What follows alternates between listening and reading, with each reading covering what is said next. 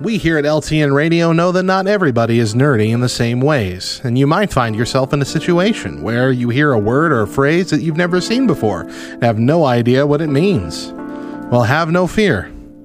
I'm here to help. Today's term is otaku.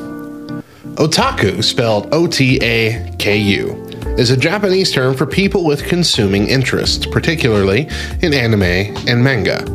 Its contemporary use originated with a nineteen eighty-three essay by Akio Nakamori in manga Bariko. In Japan, the word otaku has generally been regarded as an offensive word due to the negative cultural perception of withdrawal from society due to consumption in those interests. However, the otaku way of life has gained a significant amount of interest among Japanese youth and adolescents, as well as people from all over the world. To learn more about who the otaku are and how we can reach out to them as believers, we encourage you to check out jesus otaku dot com with our friend Cecilia Rose.